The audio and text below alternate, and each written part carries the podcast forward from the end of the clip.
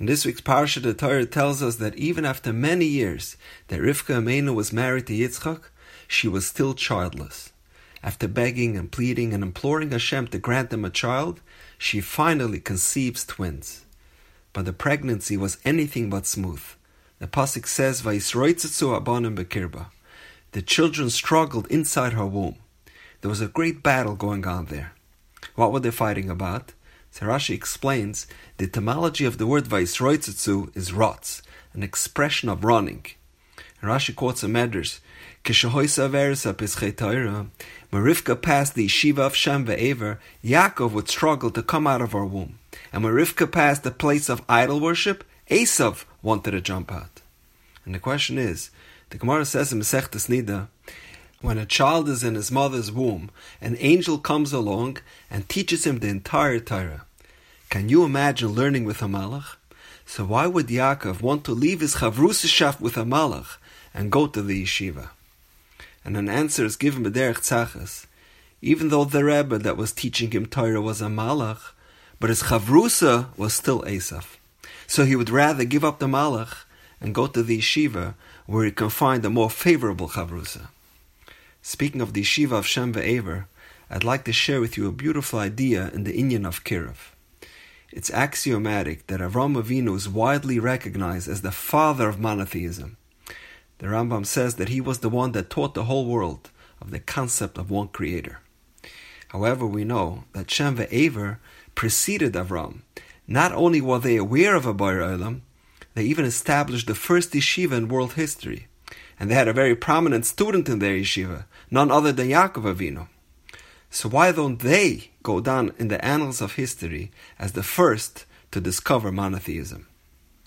And an answer is given that although Shem ve'Ever learned Torah and were righteous people, they concentrated exclusively on their yeshiva. They focused strictly on their in-house students. They never went out of the confines of the yeshiva to publicize the name of Hashem and to educate the masses about the concept of monotheism.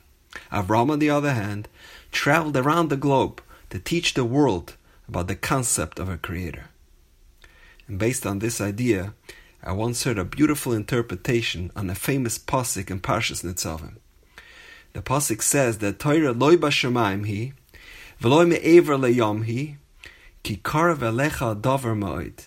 So he said, this idea of publicizing Torah is alluded to in this pasuk. Loi b'shamayim he. True, genuine Torah is loi b'shamayim, not with the mahalach of Shem, v'loi me'Ever liyam, nor with the approach of Ever, not Shem or aver. Ki karev elecha. Use Torah to do kirev, to draw others closer. True Torah is the Torah of Avram Avinu. So beautiful. The Gemara says in Masechtas Avodah Zarah, Tana Yahu. Alpaim Shana Have Oilam. The world is destined to exist for 6,000 years. Shnei Alafim Toihu. For the first 2,000 years, the world was barren, as the Torah had not yet been given. Shnei Alafim Torah. The next 2,000 years, from the year 2000 to 4000, is the time period of Torah. And Shnei Alafim Yemoisa Mashiach. The last 2,000 years is the period designated for the days of Mashiach. So the Gemara asks, with regard to the middle 2000 years, the time period of Torah, from when are they counted? So we know that Matan Torah was at year 2448. So the time period of Torah should have started in that year, 2448. So why does the Gemara say it started in year 2000? So the Gemara explains that Avram was born in year 1948. And the pasuk says about Avram, Hanefesh Asha Asu Bacharan, referring to the people he brought closer to Torah. We have a tradition that that happened when he was 52 years old. That's when Avram started his first Kiruv organization. So 1948 from when Avram was born, plus he was 52 years old when he started teaching equals 2000. That's why the Gemara says that the time period of Torah began on year 2000.